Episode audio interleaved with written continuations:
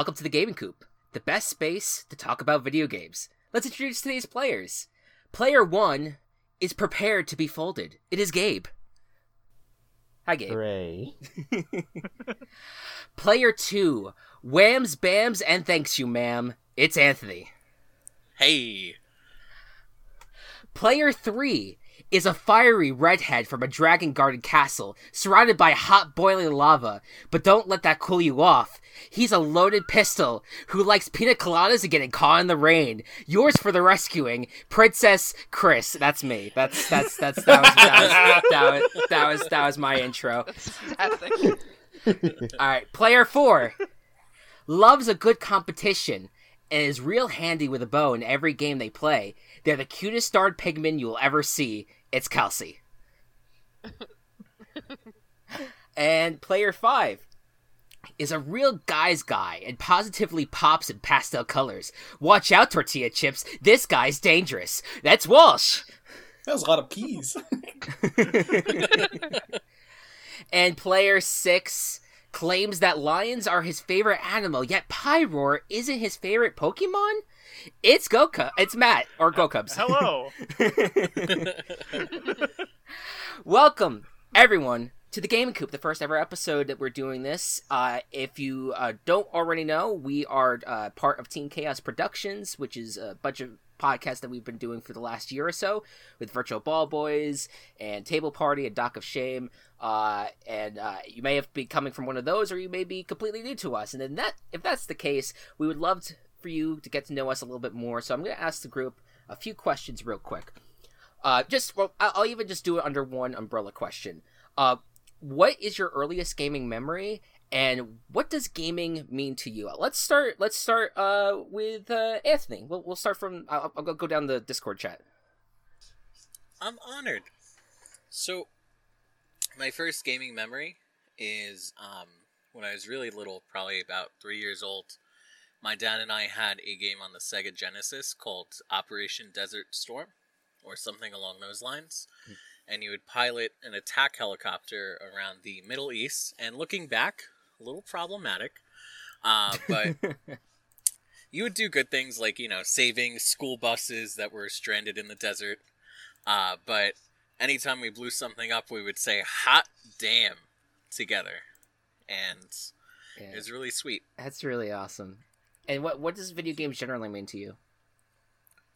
So, it's hard to say because video gaming is, you know, probably my biggest hobby. Um, I guess video gaming is, in some ways, an escape. In other ways, it's an achievement. But most importantly, I see it as something that brings people together. Um, even when you play a single player game, you form these experiences that really help you connect with other people. And it sort of transcends the other things in your life. It gives you some common ground on which to really make friends with people. Mm-hmm. Absolutely. Uh, what about you, Matt? So, uh, oh, geez, throat wasn't cleared. Um, so I'd say my earliest gaming memory. Um, I had I played a lot of like old PC like putt putt and backyard sport games and all that. Uh, but the the one that really like cemented me as like video games are a thing was Jak and Daxter for the PS2. I remember playing that a little bit at my cousin's house and being just enamored with it. Mm. And it uh, it was I was able to convince my uh, parents or I don't know if it was us convincing necessarily, but we got a PS2 for Christmas one year, and I got uh, I got a bunch of games. I think Jak and Daxter was was definitely one of them. Um, one of them was SpongeBob: Revenge of the Flying Dutchman, of course, which was ah. the first game that I played on the PS2.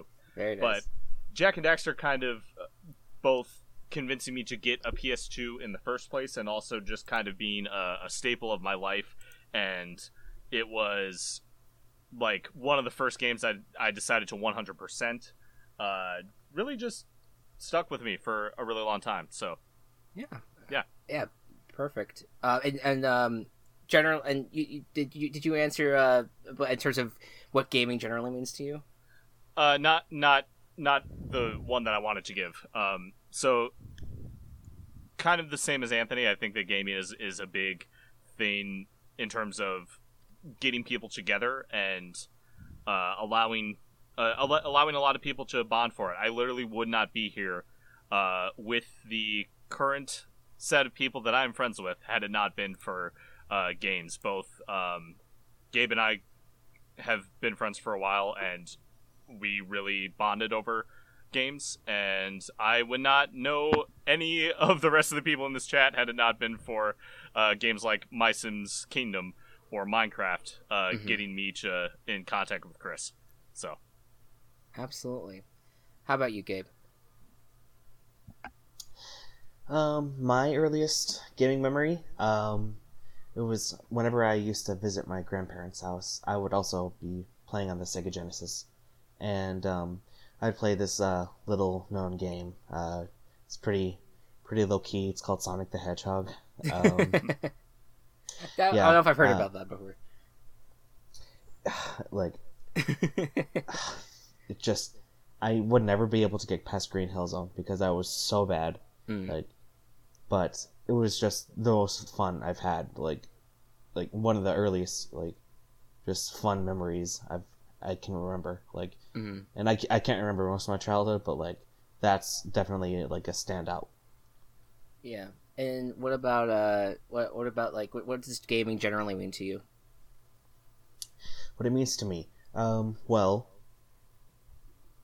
uh, kind of how both anthony and matt said it's just a means of bringing people together and um j- just just to have fun and Mhm.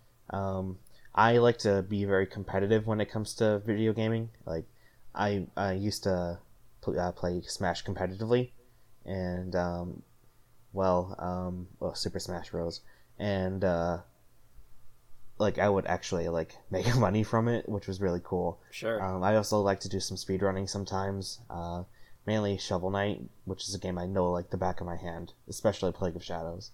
But um, like for me, it's both with competition and bringing people together.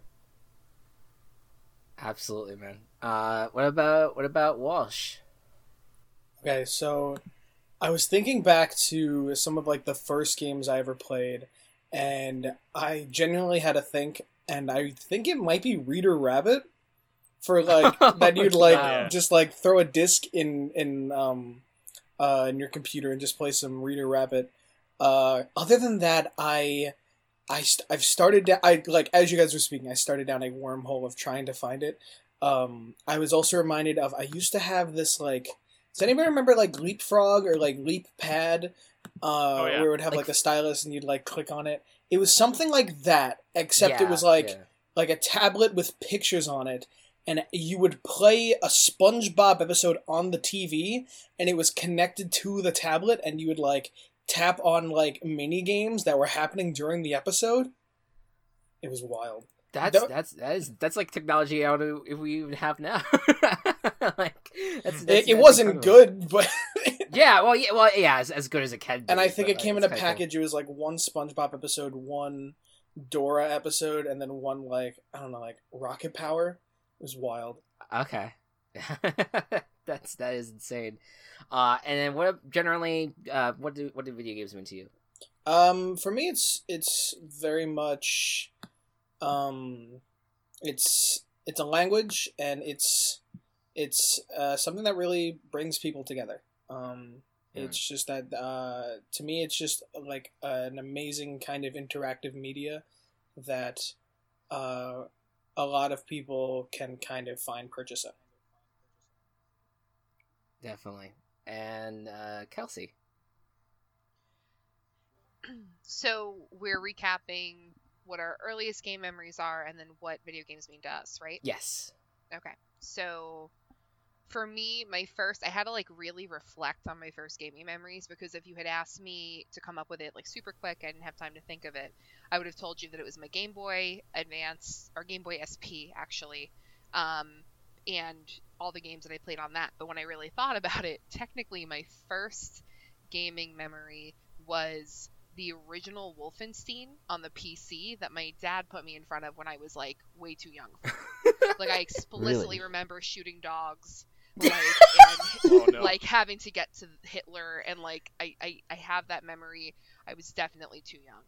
Um, but beyond that, uh, also because I always I will always say that I'm not a PC gamer. I am much more I've more into like the mobile gaming or um, handheld stuff uh, or the consoles. But uh, younger, it was Freddy the Fish and Pajama Sam mm-hmm. and Where in the World is Carmen Sandiego, and then eventually like Roller Coaster Tycoon, um, and all those games. Uh, so it was definitely on the PC for all that time.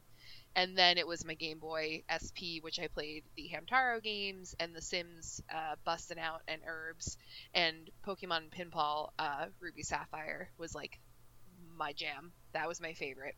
Um, Yeah. and then from there, the first big console that we had was the PS2. And this is all within like probably three or four years of each other. like this is all like one after the other. Um, we had gaming but- whiplash. yeah, so uh, that was kind of my. I remember like you being more Chris into like the GameCube. I don't remember being as into the GameCube. Sure. I was definitely more into the PlayStation. Mm. Um, ATV, Off Road Fury, yes. uh, SSX, Yep. American Idol. Mhm. Those were like my big. So that was all. I know that's a lot of things to say as my first gaming memory, but they really are in my brain, all crammed together as like my first. that was like gaming one week of your of your lifetime. Yeah, essentially. like if I, it really feels that way when I think about it. Yeah. So like that's that's why I gave you all. yeah, that big old gaming binge. Uh, and and then just Yeah. generally, what does what do video games and being able to play games mean to you? So I definitely was like a super super super casual gaming person. Like I would I would go to things occasionally, but that wasn't my main source of entertainment. Um but then when I met my fiance, that definitely like took a total spin because his entire world is video games. So I was introduced to a lot more that I became really um, familiar with and enjoyed much more. But for me, my my biggest things that I enjoy playing with games, I like solitary gameplay. Like I don't like playing with people for the most part. I know that goes against everything that everybody has said. Like I'm the rogue participant at this point. Um, That's okay. but I, I just don't don't like that as much um, when it comes to video games. So I'm much more of like an RPG FPS player, Mm-hmm. and for me it has to have really strong narrative and really beautiful graphics. Mhm. And those are like because I'm my biggest thing that I love is storytelling, and I feel like those two things are what tells a really good story. Mhm. So that is what's most important to me in my games and what I most enjoy in my games. Absolutely. I Absolutely. just po I just poetry snapped to that. Yes, I heard. Thank you. I thought, wasn't I sure thought, some- like I a- thought somebody's spine broke in four different places. just all of a sudden, like just someone just bent in half while while or listening. somebody just furiously flipping a light. Just in the practicing corner. Nosferatu. too. Nosferatu. All right. Um. I I'll I'll just. Uh. I, I mean. I think everyone pretty much touched on it. I. I. Kelsey actually pretty much embodied a lot of my child, early childhood uh, me- memories. It was a lot of. to be clear for the listeners, we are siblings. And Yeah. we grew up together. Yes. So a lot of our early memories. yeah, overlap. that's that's part of the TCP lore, and I think we should add some more lore in, in just saying that uh, the fiance you're referring to is Anthony, uh, who is Yes. with us. Today. Hello. Uh, family affair. Anthony, Need a, need this a is Wikipedia page to yes, th- yeah. get the, the, the Team Chaos Productions wiki has been like uh, on like had like a bunch of stubs, and so I'm hoping that like that kind of gets that gets fixed over time. And- I was- I was actually- Gabe. Oh yeah, and I'm and I'm Go your ahead. father. Um, Oh, I was I was gonna say you're my children from my first marriage, but that's fine. uh, no, I was actually thinking the other day. I was like, "Damn it, I can't remember something from Table Party." God, I wish I was famous enough to just check the wiki. Yeah, right.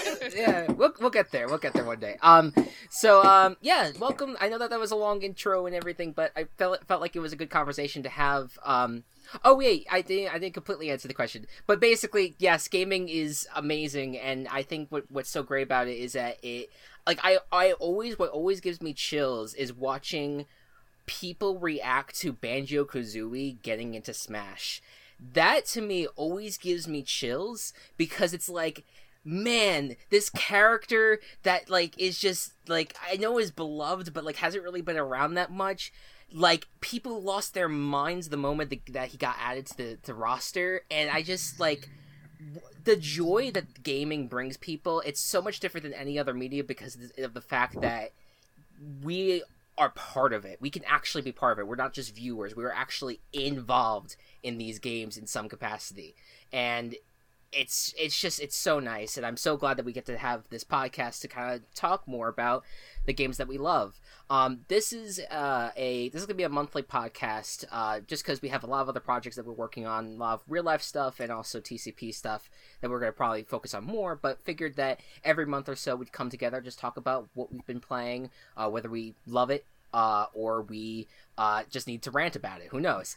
But this is the space uh, for us to really, uh, really talk about it, and um, I'm I'm really excited to get into it. We have six games that we're going to touch on today, um, and I think all of them are going to be uh, worth checking out. If you haven't haven't seen any of these before, I'm sh- I would be surprised if you haven't seen all of them. But maybe it's just worth kind of exploring it with us. And with that, let's get to our first, first segment with player one. Uh, Gabe, uh, tell us about Paper Mario Origami King. Well, um, uh, let's do a bit of a like a background thing. Sure. Um, I, uh, it's only been until very recently that I've like actually played any of the Paper Mario games. Like hmm back in 2014 or 15, I got Paper Mario f- for the N64 on the Wii U. And I know that's not the best port of it, but like I thoroughly enjoyed what I played. I wasn't able to finish it because it was on the Wii U. I didn't really uh, spend much time on it outside of like playing Super Smash Brothers for it uh, on the Wii U. hmm But um, that was a pretty good like step into the series. Um, after that, I ended up getting the Thousand Year Door for the GameCube, and I I got like uh this was a few years later. Um, I got like halfway through the game, and th- uh, this was when Matt or Go Cubs was around. Like I, I played I played some of it in front of him, and it was thoroughly enjoyable. Like I think I liked it even more than 64. Just like I know this sounds kind of shallow, like just for like mostly for the visuals. Like I think the game looks gorgeous. That's even on the fine. GameCube. Yeah. Um, but like I'm not knocking the 64 uh, Paper Mario, but like I prefer the more like crisp, like the crisp quality that all the sprites have Mm. in and Thousand Year Door. Um, but I never got uh, really got to finish either of them. Um, then I never I, I've only seen gameplay of Super Paper Mario and Colors uh, and Color Splash, but um, I did end up getting Sticker Star for the 3DS, and like after like a day, I dropped it because I was so like I was not engaged at all. Just it was just so boring. Like a lot of people. it was like just that. so boring, and Yeah. I just could not like commit myself to playing it. So I ended up like selling it like two weeks later, just to like get back some money that I spent on it. Mm. Um, I heard that Color Splash was better, but I still didn't end up getting it because I was the combat seemed more the same, and I that really disinterested me. Um, but up until the Origami King was announced like two months ago, uh, I was kind of like, oh, Paper Mario is kind of going downhill. But I got super super excited when Origami King was announced because the combat actually looked like it was engaging. Like uh, you would actually have to think and but like I I'm about like a quarter of the way through the game, uh, or a little bit more than that, and just based from that, I'm having I'm already having like a blast. Like I'm just so much fun. Um, like everything about the game. Uh, there are some things could, that I can nitpick about, but I'll save that for another time. Sure. But um, well, visually, the game is stunning. Like even on the Switch, it's just gorgeous, just gorgeous. Like Mm. all the paper stuff is just phenomenal. Um, the score for the game, Jesus Christ, I I love um I love like when actual bands play the soundtrack for a game, like Su- uh, Super Mario 3D World was is like one of the most memorable video game soundtracks to me just because of the live performance that they did performances that they did but like so far all of the music is so memorable and i haven't forgotten any of it like the battle theme, just it's just so good. Can I just and I don't I don't want to like completely interject or whatever, but like I'm gonna do it anyway. But I think that just to your point, I think that music. 'cause I know I said before that like narrative and and the the graphics are really important, but I swear that a game can be so low par on almost every other thing, and if it has a good soundtrack, I'm hooked. Mm. Like I agree. I think that Yeah. that is such an important part of the atmosphere of a game to keep us in and and want us to keep going and give us that whole ambiance that we're looking for to like transcend us into that world. So it makes me really excited to hear that that's something that's so good about this game. Yeah, and, and to echo that, like I I I would argue, and I I I could be very wrong here, um, but I I just think it's either one of the best or the best uh, soundtracks uh, of a Switch exclusive um, that I've heard um, thus far. Like of, of all the games that have come out, it's just it is every area you go in it, it just comes to life so much more because of the fact of the music. And i like the level design's amazing. The art style of the game just like they really doubled into like the art style of it. Um and i think my favorite thing was the collectibles. I just i love i love i love games with collectibles with uh you you are trying to like find toads in area like all the areas. And the toads like they're not like they're not annoying and like as like other paper mario games. Like they're they actually have really funny dialogue um, as you find them. Um, and then there's treasure chests and like hidden question blocks you have to find. It's just it, it, like for a completionist, like this is like a, a, amazing deep dive if you want to just go hard and trying to complete a game. I, I'm still trying to do so. Um, it's but it's it is it's a it is a, a treat. One note that I love that I've seen. I've I've not played the game, but um, in some areas where there's a speaker on the tree, if you hit the tree with the hammer, the speaker falls down and the music stops. Yes, that that's like I think the campsite. I think that's where that where that happens. It's it's such a funny detail. Yeah, that Th- th- yeah. This game really is adds just, to the charm and the tone. it's really it's really super detailed um on that front um the the i, I think that like the only like criticism i would give the game and I, i've i've talked about this with uh, some of you guys before um there's just there's just some character design things that I think that the Paper Mario community made, has made made very clear that they're not happy about. Like that they they find that some of the character designs are not they're are kind of bland. And I'm not necessarily talking. There's like there's like a bomb, um that a, bomb bomb that like calls himself bomb bomb and later is referred to as Bobby. Um, that just kind of looks like a bomb bomb, uh, and without a fuse. Um, and I that's uh, where a center of a lot of people's criticism is that like he's such a great character, but just doesn't have like a very unique design. But I I have like other examples, but I don't want to spoil anything necessarily that come later in the game where I I literally like just at, one point where I saw a character, I was just like. Are you kidding me? They could have made this so much better in terms of like like a really in depth character design. Um, and I, I I wasn't like completely thrilled with the art material bosses, but I love the rubber band boss a lot. It's really it's just this human this humanoid rubber band boss thing that you fight. That's so it's just so fucking good. Um I really enjoy it. Um anyone else have thoughts? So uh, yeah, it's reading. Oh, go ahead. Uh, Go I'm. I'm actually not too familiar with Paper Mario. I've watched um, some some playthroughs of it, some some things here and there. Um, so is the and so I guess to to put myself in like the perspective of maybe some people who aren't as familiar. Um, or I'm even curious about like the Origami King. Is the, I'm looking at you know pictures of it. Is the plot that like characters are being folded up into origami Mhm. and they need to be saved, or uh, um, what is what's kind of going on here?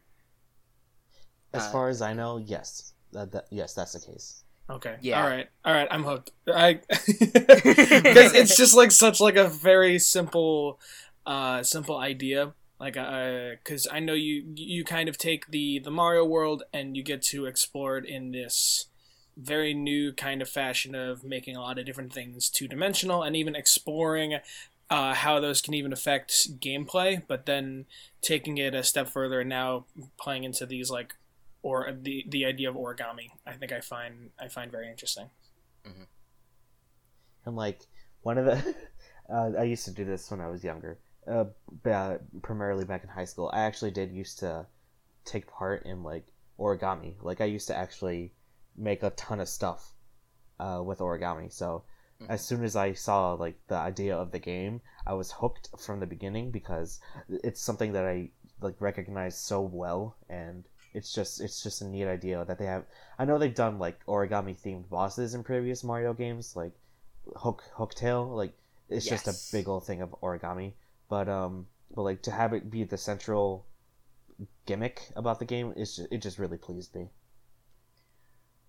Uh, Anthony, you were gonna say something? Oh, thank you. Yeah. Um, you're talking about the like office supply bosses, and I was reading about that, and apparently, they're not allowed to create new characters in the Mario universe. So they either repurpose pre-existing characters to be bosses, or they come up with things that aren't necessarily, or rather, couldn't be construed as future characters in the universe, which is why you fight like a stapler at some point. I yeah, think. you, you there's basically like any any art craft art material that you fight um that like it's basically all these materials are used to create origami in some capacity. Okay, I see. So it's not really just an arbitrary thing then. It actually has story significance. Yes, it it does. I just I thought I just wish they had like eyes. like I was just uh, Just other slap a pair of Yeah. googly eyes on it. like like some a little bit just a little bit extra character traits to them um i wonder why that's the case for like for the mario property that they couldn't add more characters is there like a specific reason that you saw there um like that were that they said that they couldn't create anything more or add more to the lore Um, no, I didn't see a defining reason. And you know, with Nintendo, they are just a vault of secrets sometimes. i get it. like we may never know, but it may be that like creating a new Mario character can have so many different implications. Like if they create an origami boss, like are they gonna have to add it to like the new Mario Tennis game? Not that there is one. I'm just saying. sure Um, but maybe that's why. You know. yeah I I totally get that um all right uh i think uh, does, unless anyone else has uh, uh, thoughts we can move on to the next game Let's go. All right. Uh, next up, player two is Anthony with World of Horror. Take us away. So this is a wonderful game to follow up talking about a cheerful sunny Mario game, um, because it is anything but. So, I guess in one sentence, World of Horror is a retro-styled roguelike, in where you investigate paranormal in a Lovecraft and Junji Ito inspired game. So it's set in 1985, and that flows through even the user interface. Uh, the game is text based with, you know, some graphics, um, and it's one or two bit. You get to pick. um, and every level, every enemy, everything in the game is lovingly drawn in this, like, pixel art style that really evokes all-time greats in horror manga. So Junji Ito is known for body horror. So in so many words that's essentially where something is wrong with somebody's body. It's very revulsive. So for instance, one of the enemies you might be investigating a lead in a forest and you hear a branch snap behind you. And you see a girl with worms crawling out of her eye socket and if she attacks you in the game, there's a chance you may get infected with those worms. So it's all very interesting and it's gross, but it's also this cosmic horror. And that's where the Lovecraft influence comes in. Because one of the roguelike elements is that there's a different old god returning to the world. So some of them exert their power through mirrors and other ones are spiders that make it so that you can't run away from enemies. And it's all very interesting because every single time you play the game, it's going to be different in little ways. There are stat checks where, hey, maybe you pray to this shrine and you find money behind it. Or if you're unlucky, you find a human hand and your character gets unsettled and just a little bit more close to completely losing it. And when you investigate these mysteries, there are multiple endings. Sometimes you don't get to the person in time, and the person you try to rescue is dead. Um, in one of the scenarios, you're investigating this jar of eels that a friend gave you, and your friend that's investigating with you slipped and fell on a puddle of blood, and now you see her eye is pulsing, and you have to make the choice do I rush her to the hospital, or do I cut her eye open and try to help her out? And the game never lets up. It never lets you have an easy choice. And sometimes you get really lucky, and sometimes you have to live with the consequences of a bad choice or an unlucky choice. But what really drives you to keep playing the game is a sense of exploration, a sense of discovery, a sense of what happens when you find out that what's causing this mystery is this crazy cosmic force and you somehow beat it with a baseball bat. And it's really just an incredible game. And it's not even out of early access yet. So, if anybody is interested in horror movies, horror manga, investigative games, I completely recommend it. How long would you say a, a, a playthrough takes? So, I'd Just say your one- run average through. one run through is probably going to be about a half hour to 45 minutes. Ooh. Yeah, Okay. in each one you investigate five stories. Um, and each of those is usually about five, ten minutes. Awesome. Yeah, that that seems like the perfect length to uh, for a game like that with a lot of replay value and a lot of different paths to take. Definitely. No, I uh, I remember I, I was looking at pictures and I was like, this feels very like Junji Ito, and then I was like, yeah. oh shit, hold on. Um, no, I this like um this is right up my alley, and I like I'm really surprised I haven't heard of this game until like you mentioned it. Um, I'm I'm already like really into into all of this. That's wonderful. Yeah, it launched in early access back in March. Um, and I mean, it made some small waves, but people were kind of they weren't talking about it a few days in. But they've added some really amazing updates, and they keep adding more stories and different things to find. So it's very, very worth picking up. Is it like um so, so is it like as you go through each each path like is it kind of like just building towards like a like a it, like can you reach like a like a finale like a ultimate finale or something or is it just basically like um yeah just they all has different endings there's not like one concrete like this is like the true ending uh, of sorts with this game So I'm glad you asked. Um, so the entire game is like this long-term resource management, right? So like, let's say that you make the wrong choice and you break one of your bones or you get frostbitten.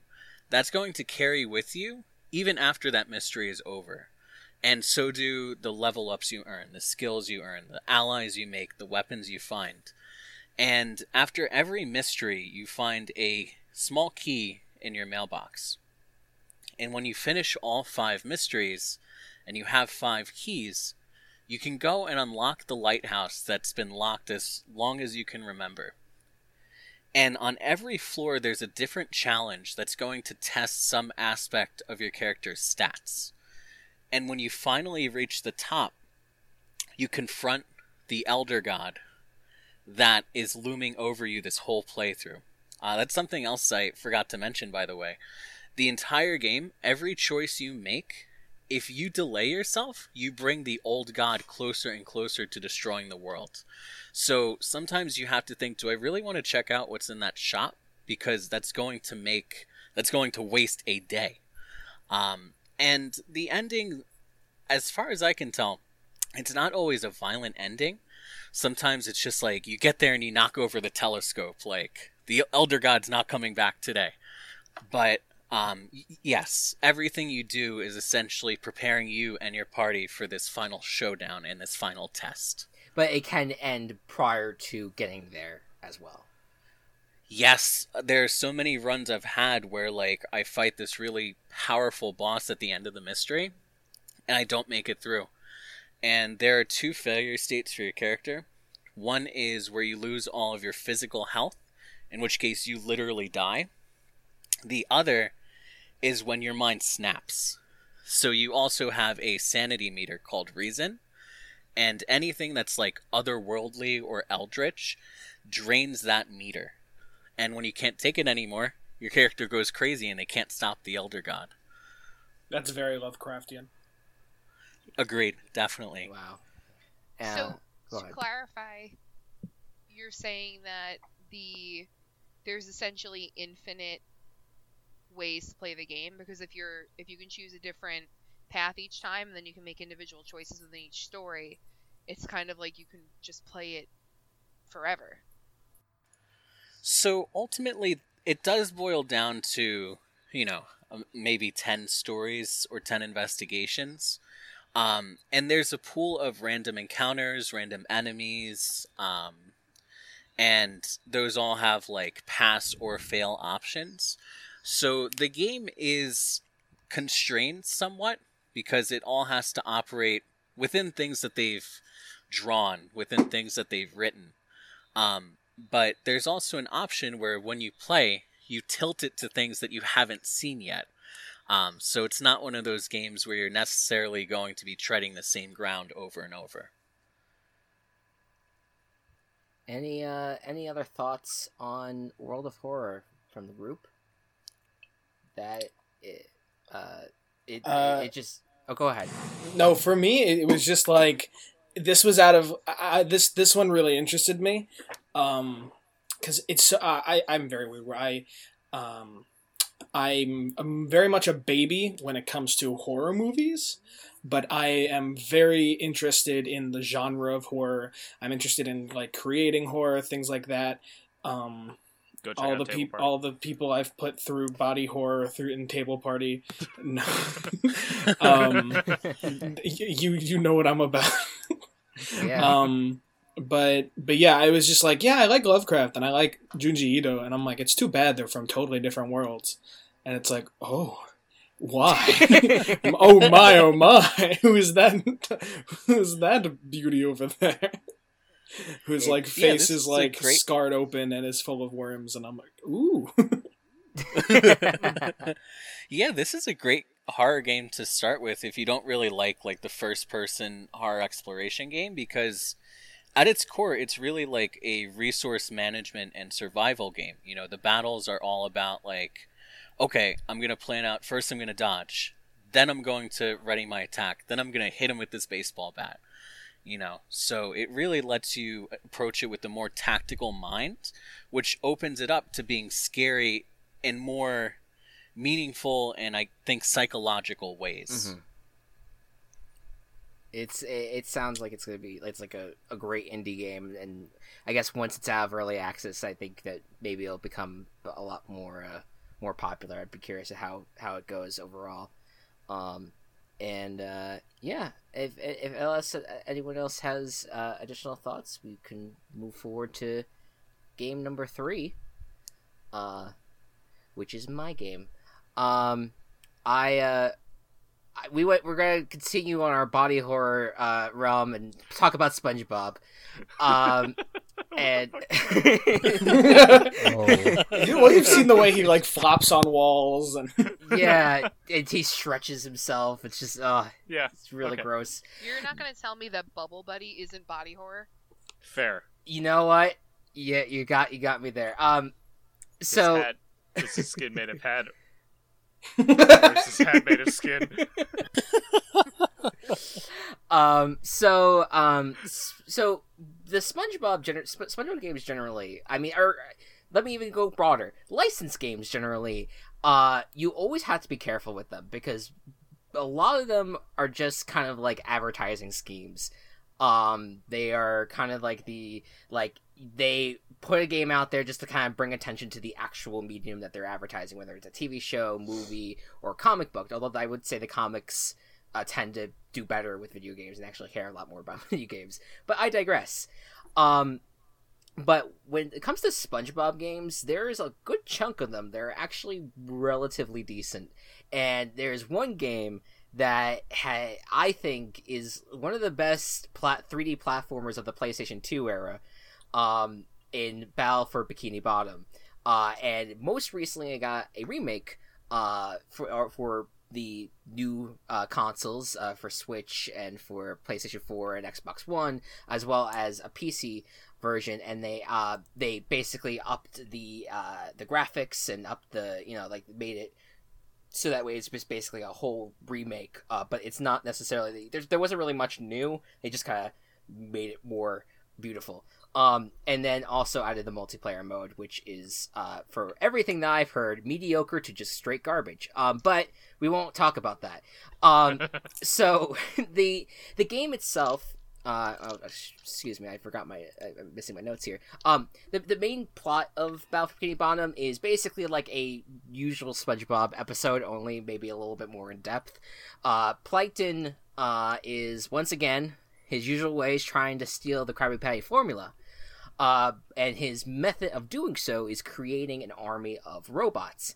However, when he creates said robots, he forgot to flip a switch uh, that has uh, that would basically uh, it, uh, set the robot's obedience to him, uh, and it says obey and don't obey, and he had it accidentally set to don't obey. Why he installed that onto his onto his machine, no one knows. But that's you know you got further plots along. Um, and so the robots go and basically destroy Bikini Bottom, and uh, the the goal of the game is you play as SpongeBob mainly, but you also get to play as Patrick and Sandy, um, and you go through each of these uh, different uh, areas of Bikini Bottom, from Jellyfish Fields to Goo Lagoon. Uh, rock bottom, kelp forest, all these uh, different areas, and you are trying to uh, stop clean up the robots throughout the town and also try to get into the ch- the chum bucket to shut down uh, the machine and just shut down uh, what's happening uh, with the robots. Um, so it's to me it's very like it has similar a similar system to like a Super Mario. I, I'm trying to compare it to like an older game, uh, Super Mario 64, a little bit. Yeah, it's like it, it's like Mario 64 if you didn't exit the world after you collected stars. That's that's yeah, that's exactly what I was gonna say. So it's which yeah, is what which is what Banjo Kazooie does yes. as well. Okay, so yeah, so Banjo Kazooie, another good example of this, and it's it's what I really love about this game is that it it, it adds so much, so many more layers to the uh, the realm of SpongeBob that you don't get from a, from the TV show. Um, and it was made back when SpongeBob was like still like good, and so it really kind of played off of that um, off of like the really good era of SpongeBob and kind of inserted to a game that you could just explore in your own time. And it's there's it's it's it's a little like I, I I it's not open world per se, but it's it's it is like you can just explore it and enjoy it, and it's a lot of fun. You have all these different tasks that you could do to earn golden spatulas, and then you use those golden spatulas to kind of progress through the game, um, earn abilities for SpongeBob, and, and ultimately get to Plankton. Um, and another one, one last thing, I was talking earlier about how much I love collectibles. Uh, the one of the best parts of the game is trying to find Patrick socks, um, which are scattered across uh, all the different levels um, and are hidden in very interesting places, and you have to t- use different methods in order to get to those areas. So uh, just it's a really good game. I, I you could you could play the new version, but I definitely recommend playing uh, the old school version as well. I have never seen Patrick wear a single sock, That's or two socks for that matter. That's it's a good question. I I could not tell you why that. The, I think um, it maybe is part of the joke of the whole thing is that the you're gathering Patrick's socks that he does never wear wears, but you know, you know, we just kind of go with it. You know, there, there's there, there's not there's potholes in this game. I, I, I won't lie. Battle for Bikini Battle for Bikini Bottom feels like one of those games that almost like is there anybody here who has not played Battle for Bikini Bottom? Like it just feels like one of those games that just like like so many people had and it was like the game to get. You know what I mean? Um, Totally. it's it, it, it had no right being as good as it was um and yeah it was um and just the fact that it was like so far reaching on even like so many consoles too um it was just a lot of fun and i'm really glad Absolutely. Yeah, glad this- they, this they was- remastered This it. was one of my favorite games, um, and something that Chris and I bonded over early in our friendship, hmm um, which is awesome. I, I think I've hundred percent of this game more than any other. Maybe ja- maybe Jak and Daxter I've done more, um, but I've I've I know this game inside and out. I was really excited for the remake that could have been better, but was still a good uh, a, a, a, a good time, and I think is still a good way to experience the game. Definitely.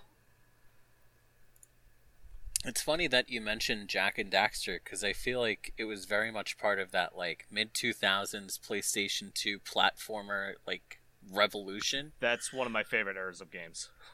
I agree. Just so many good games like Ratchet and Clank too. One of my yeah. favorite series of all time. It was a very good blueprint for a game of that era, and I'm not Mm. surprised to see that it's still survives to this day, and that people still wanted games like those remastered. Totally, I think it's a it's a wonderful genre that we've seen a bit of a resurgence from with things like Hat in Time and Yooka-Laylee, Yep. even though that one wasn't as good as it could have been. Um, and there's there's a great like the, Psychonauts too, by the way. I forgot about that. Psychonauts as Yep. well, yeah. Yep.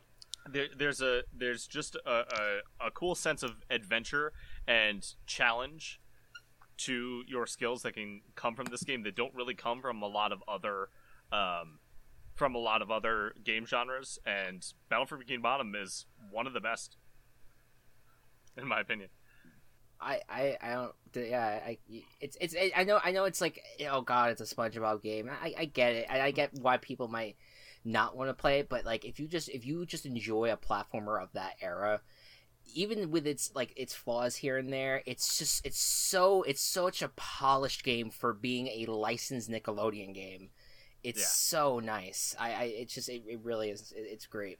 It becomes even better if you're a fan of the show, hmm which of course I was. Yeah. But and just just going back to what you just said, Chris, when you were like, um, oh, it's a SpongeBob game that somebody would be like that, and made me quickly think of like, do you remember growing up and there would be kids that would be like, my parents don't let me watch SpongeBob, and it was always like, why? Yeah. Like this it was so weird. So like I so I just said to myself like, who wouldn't like a SpongeBob game? And then I remembered all those kids who grew up thinking that SpongeBob was like the devil incarnate, and that his show was evil, and that you couldn't watch it because I don't know he was a sinner. I don't know why people wouldn't be allowed to watch SpongeBob, but I just feel like There is so, there is some weird cult thing going on back then. I don't know. It's still happening, I guess, today. Ha- happened happened with my game too that I'll, I'm talking about today. Yeah. Oh, okay. the, the, yeah, the, it's there. There's there's but but even like I think that there's some people who, on the older side, might like like old. I'm talking like if we were all like kids. I'm talking like teen like teenagers being like, "Oh, I'm too old for SpongeBob. Call of Duty is my bible." Like they go like full on like like it is.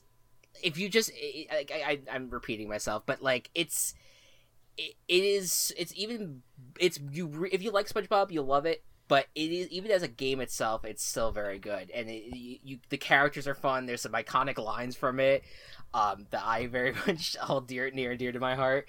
Uh, Don't that ask questions you aren't prepared to know the answers to. yes, that that That they took out of Rehydrated, which I'm pissed off about. did they really?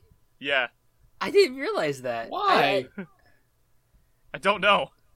That's it that that is there there is some yeah I, if i had to say like the remake real quick like they like they took out the ability to like replay bosses and they like like you you could replay the the like there at the end of the game you could play it in like a spongeball arena um and they took that ability away for you to replay that as well. It there is just some weird things that like you're like that's a that's a weird hill to die on for the remake I think it's I, I I think it's a product of a little bit. It was a little bit rushed. Mm. Um, and there the there were some things that they just didn't think to take into account. Probably. I yeah, I, I but um, it's a it's a big speed running game though. People people love both versions in the speed in the speedrunning community. Um, Yeah, both games both games can be beaten in under an hour. There you go. Wow. It's it. it Now- go oh, go ahead. Go ahead. oh no no no no! Finish your thought. I. I was I was just gonna say that um that it, it is like I, like when people saw that it come up on GDQ uh for the first time like a few years ago or whatever it was. The, the I remember people being like, "What is this game doing here?" And then people watched it and they're like, "Oh, oh!"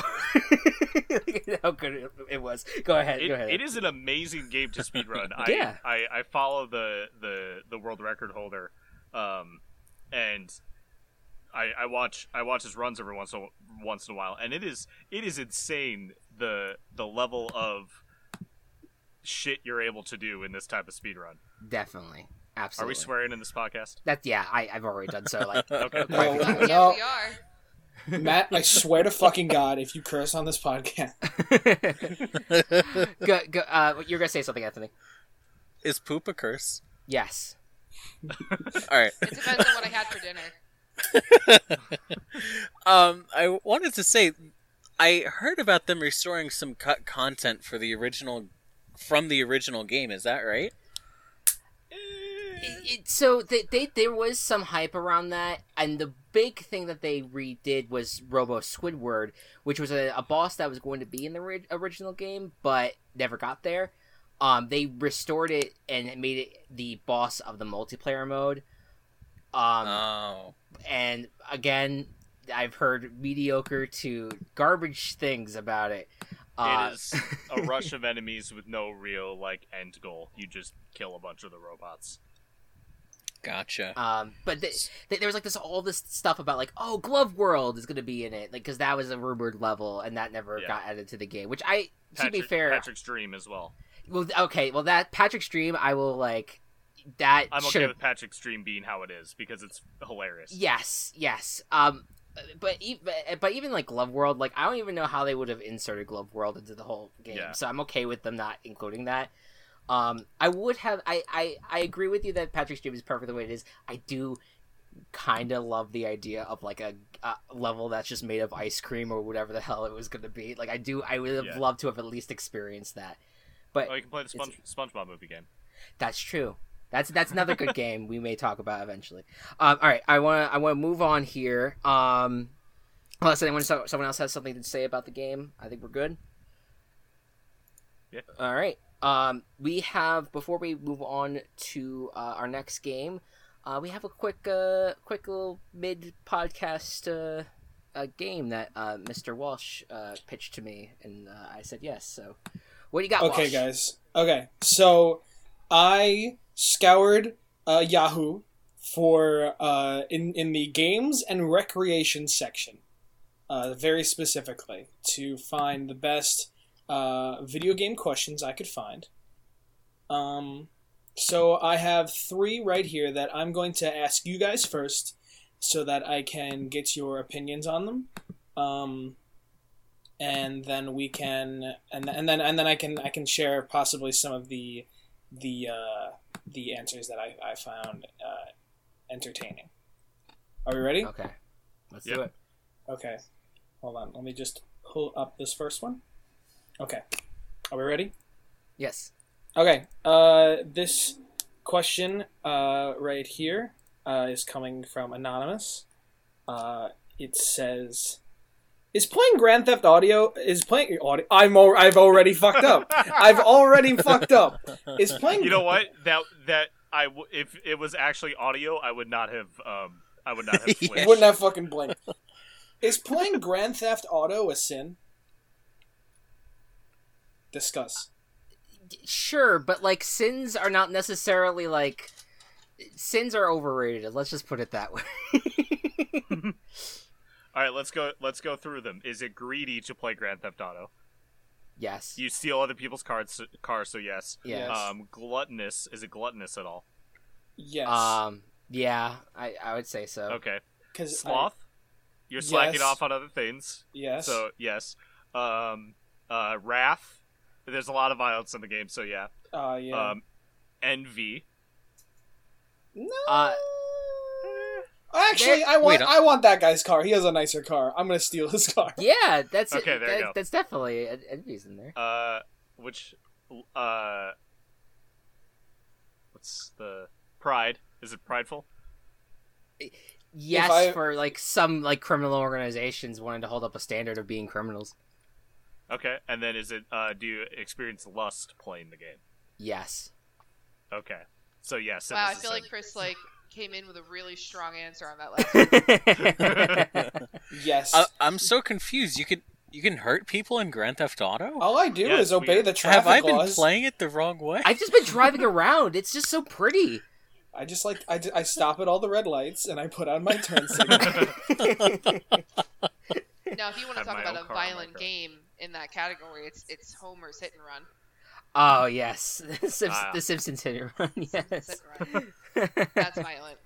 that's it's a that's a deadly that's a, just a bad uh, like a very bad uh, you know game for kids. It's just you, you you can't you put them in front of it for five seconds and they're scarred for life. Jesus will leave their body just just just it's literally a felony.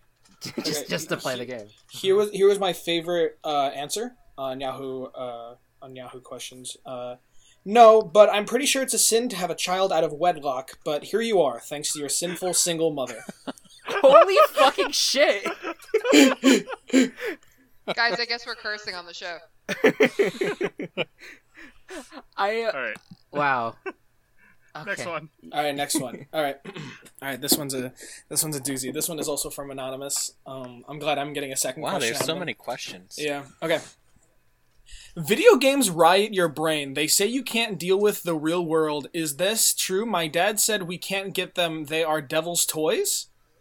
Update I'm the only one that still rides a BMX and plays football and runs track. All my friends have video game systems. We just moved here. My dad says games are cell phones, old school family. Games are cell phones. Old school families. I'm gonna put that on my gravestone. So guys, are do do video games riot your brain? They say they say you can't deal with the real world. Is this true? My dad said we can't get them. Are they devil's toys? Okay, are you just Are rereading these the- lyrics? I feel like these are Yes. song lyrics. Do like a Fall Out Boy song. It sounds like a Fall Out Boy song. Do video games right your brain? I uh, Patrick Stump, is that you? I um, man, I don't even know what to uh, I- what what to say to that. I mean, if you- if mean if you, sure, maybe like if you, I think, but it, I think it has more to do with like staring at a screen will probably melt your brain or and your eyeballs uh, after a long period of time if you're doing it for so long. But that's, I mean, that's really the only thing I can, the only connection I can really make there. Playing video games will be more constructive than watching Fox News, which will rot your brain. So, Wow. This is true. Look, all I have to say is I'll one v one his dad and fucking smash any day. LOL noob.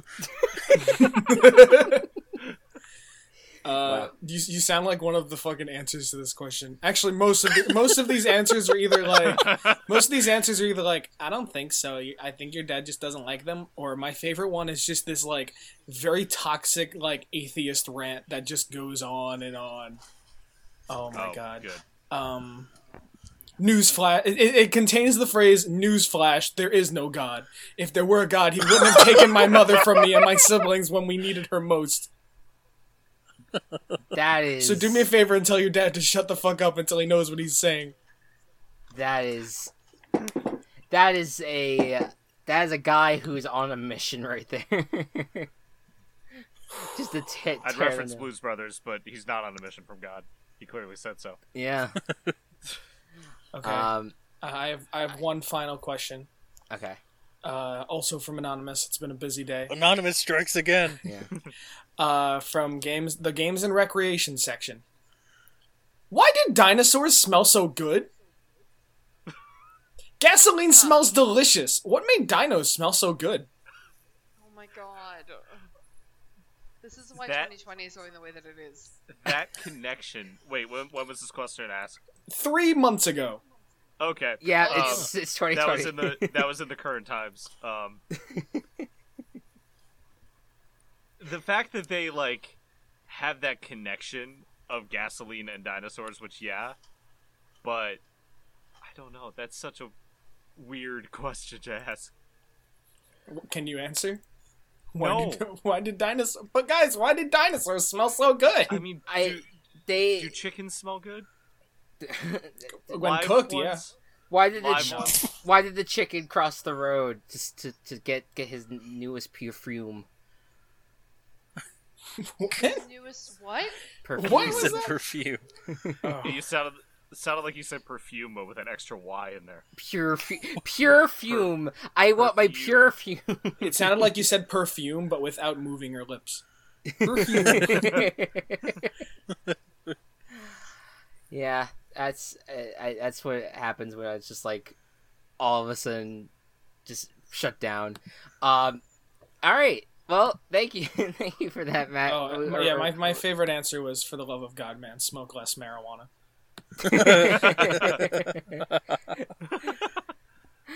that's that is ba- that, I think that's what was happening there because I like I don't is he even like like is he at a museum right now or three months ago because that would be problematic. You shouldn't be there right now, or at least if you are, wear wear a damn mask.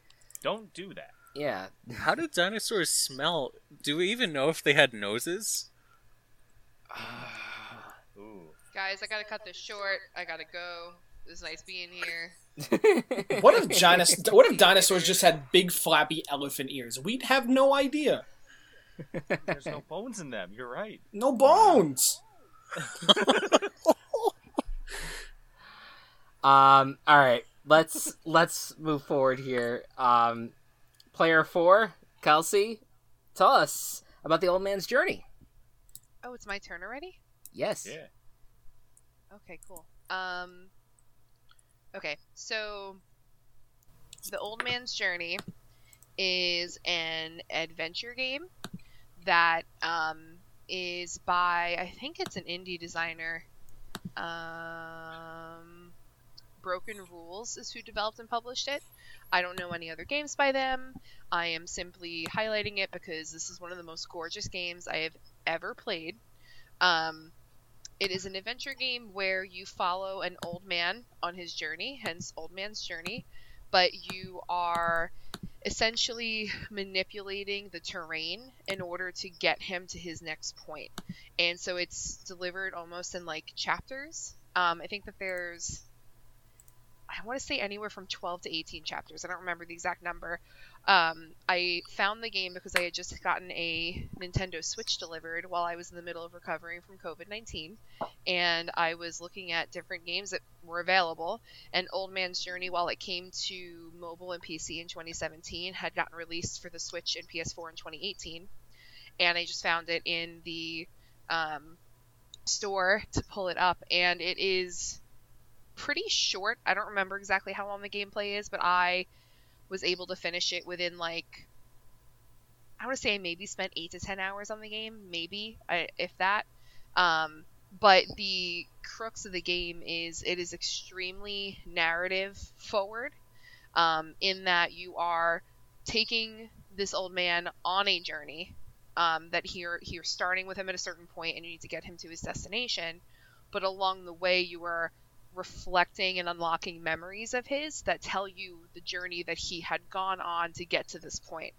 And so it's kind of there's two journeys going on. Um, but the it's it's you learn about who this man is, why he's here, what he's going to, why it's important, but you only learn those things as you get him through each level or chapter by manipulating the landscape so it's kind of like puzzle and problem solving also but i would definitely call it an adventure game.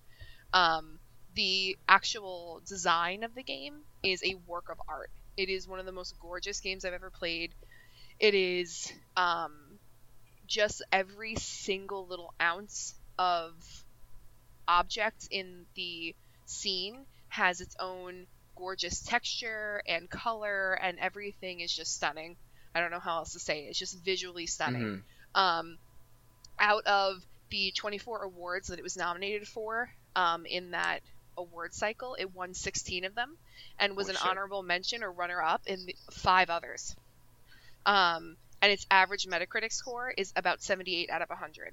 And so it, it was extremely well received as a game. And like I said, it was just kind of for me, games have always kind of been about an escapism, and as I mentioned previously, I'm I mostly fall in love with games that are graphically and narratively gorgeous. So uh, this game fits every single part of that, and for me, it was about because I had been at that point quarantined for like three weeks and was still recovering in the middle of like my six weeks that I was really, really sick. So it was completely a way for me to escape from everything that was happening in my immediate sphere and go into this little stunning world of a different journey and somebody who was traveling across land and sea to get to his destination. So it was so perfect and totally cried at the end like a baby like i mm-hmm. just i cried at certain points in the middle of it because it was so beautiful but like when you finish it it just is it's so poignant and so good and i don't want to spoil it for anybody who hasn't played it but i highly recommend that if you're just looking for like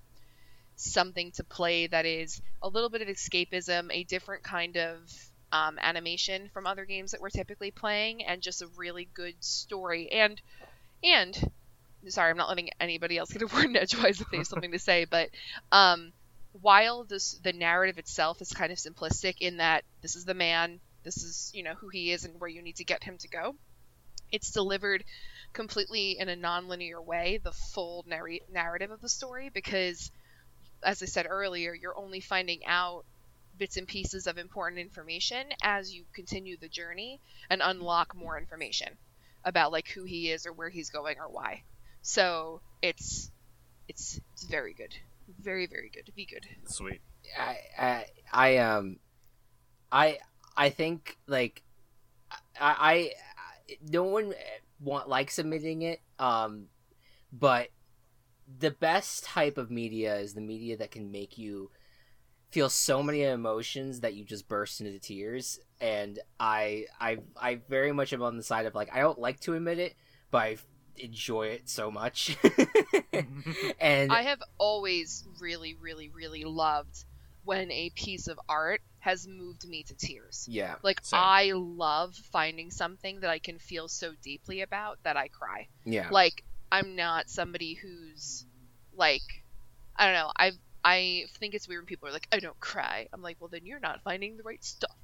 Because I think that everybody needs to cry and everybody should love Yep. something so much and feel something so deeply that it like that to me is just part of being human and I feel like this game like if I had to say anything about this game, it's so so clearly and beautifully captures what it means to be alive and to make mistakes or have regrets and just keep putting one foot in front of the other and live into an old age. And then you know whatever your choices become at that point with your whole life of perspective behind you like that is what this game does. And that sounds super super super heavy but it's not like you're in it for 300 hours like in like a skyrim type where it's open world and you want to kill yourself by the end. Like that's not what this is. It is a short game that is just beautifully capturing what it means to have lived your life. And so it's very good Yeah, I love I love games that can do that, or a, a, anything that, like you said, can can move me to tears. Um, I Yeah. rewatched slightly off topic. I rewatched um, Full Metal Alchemist Brotherhood for the third time um, last week, and the ending still made me cry, even though I knew what was coming. I knew Yeah. how it ended. Um, yeah and something that i do actually i'm sorry go ahead keep going Oh, it's it, it it's a wonderful feeling and i think those moments stick with me for longer than just regularly playing a game Right. And like for me, like when you said you rewatched it and it makes you cry no matter what, I get to the point where I I watch something all the way through and something has made me cry. My my perfect example is the Christopher Nolan Batman trilogy. Mhm. So like I watch all those movies. It is like my favorite, one of my favorite superhero-y type movies. I get to the end of the third movie and I freaking lose my shit the first time I watch it. Like I absolutely ball. I have like a meltdown. I now can't watch these movies. Like I start from movie one and I just cry through all of it because now I know what's happening and I think that it's so good and I just am so obsessed with it that I just cry the whole movie. So like Yeah. now when I I've actually opened up Old Man's Journey again and started from chapter one, I'm like, oh god, yeah, it's so good. like I just right from the get go, I'm like sobbing. So yeah. It's it just it's just so I'm not normally somebody who ever gets the opportunity to play indie games just because I'm not putting myself in that space. I'm not I'm a much more casual gamer than most of the people on this channel. Um, and I don't really keep up with what's around. I happened upon this, and I'm so glad that I did. Kelsey, how much how much did you pay for this? For the game? I'm just I really, it's a really good question. I don't. It wasn't like a full game. On Steam, Uh, it's eight dollars. I don't know if it's the same for the Switch. because I was I was looking on mobile because I was uh, the second you said it was on mobile, I went to look, uh, and it's only like five dollars on mobile. Um, Yeah, it's it- it's nine ninety nine on Switch. and, There and it looks like it's like the whole thing. Uh, I I saw uh, I, s- I saw one of the reviews and it was like the whole review. It was a four star review and it was like it's great. I love it. Amazing. Just wish it was longer. And I was like, bitch, give it five stars if that's the only Yeah. complaint. I do agree to an extent, only because I kind of ended up being able to predict pretty early on where I thought it was going to end up. I was only a little bit off um, by the end, and I felt like I felt like it absolutely could have been longer, only because I loved it so much. But like, I don't agree that that should have been a four star rating. Then I wish it could have been like a 20 million star rating, and oh my god, please make a sequel, or right. bring in new stories that you can like add in that we can I don't know. I just thought it was so so well done that I wanted so much more from it. So while I agree with the sentiment of the review, that just is so stupid. no, I, yeah, I, I didn't mean to. I, I'm more like calling it out as a joke. Oh yeah, Right. no, no, this, I know. this, yeah, this looks amazing, and I'm already Cool. very interested in in playing it, especially if I can kind of take it on the go with me. Right. Um, r- real, real quick. Um, what, what, what, what's the puzzles like in the game? So it is essentially that, and it, it gets more complicated as you move t- through each level. But you start out the say that the um, old man is in the foreground of the screen, and there's different like hills of terrain behind him. You click on this. I forget if you click on the screen or I guess you move the joystick. I forget exactly what the mechanics are because it was months ago, and I feel like it's been 20 years since I played the game. Um, but you can move the character but at a certain point you're realizing that you can't get him to like where he needs to get to in the screen and then you're prompted to take a hill and you can actually like drag it down so that he can step on the hill and then drag the hill back up so that he can then get to the next platform so you're manipulating the landscape in a way that requires you to have the forethought of because you can't you can't move any of the landscape that he's currently standing on so like if the character is standing on a hill, you cannot move that hill. Mm-hmm. So you have to have the forethought um, and kind of problem solving skills to be like, okay, if I make him walk here, then I can move this or have him jump over like or walk through this river. But if he gets here, he's not going to have anywhere to go, so I can't do that. So then maybe if I put him here first, like that kind of thing. So you kind of have to think about how you're manipulating the landscape, but it's essentially a drag and drop type of functionality where you're selecting the landscape, moving it, and then letting go. Okay. Interesting. Uh, any other thoughts on Old Man's Journey from anyone else? Yeah, I think that sounds awesome. I mean, you know, we get all excited about games with like really mind blowing gameplay, but sometimes these really thoughtful games kind of get like neglected and they get put by the wayside because they don't generate a lot of hype. And I think that these kinds of games are what elevate games as an art form. So I think it's awesome that you played this and that you brought this game up because it's not something that we would really think about, like, you know, the top games of 2016 or whatever, but it's something that sounds like it definitely had an impact on you and that you're going to remember it. So, Definitely. Absolutely. Um, Yeah, I mean, like when I came, when I was approached to join the podcast, and I had to think of my game, like the first couple things that came into my head, I was like, "Oh, I'm going to talk about Skyrim. No, I'm going to talk about the Bioshock trilogy. Oh my God, Mass Effect. Shepard is my queen. Like I, I had all these things in my head that I wanted to do, and then I really thought about it. I was like, no, I want to discuss this game on a platform, not knowing whoever's going to listen to it, but knowing that I think that this game deserves to be played with by whoever thinks that it's even a little bit interesting because it really was transformative and such a piece of artwork and so I'd want more from this company. Like I think that they just did such a good job. So Yeah. I did that on purpose. yeah. that's wonderful. Thank you for sharing it. Absolutely. Yeah.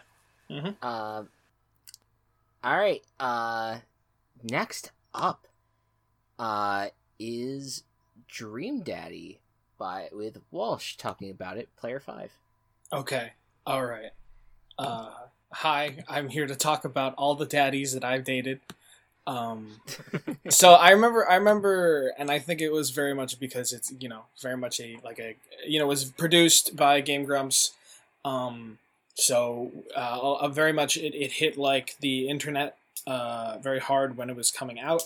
Um, and a lot of people you know kind of knew what it was about and things like that. And I got the gist, but I I I find myself very much um, a bit busy to really like sit down and play a lot of games. I, I like the joke that I probably get through like one game a year, uh, at least when it comes to console games. So I, but I had completely forgotten that it had come to mobile, and when I looked on it at the App Store, I just saw that it was free, uh, which I found really interesting. Um, so the the way that they set it up to make it free is uh, you have. Uh, has anybody here played Dream Daddy? Yes, I have.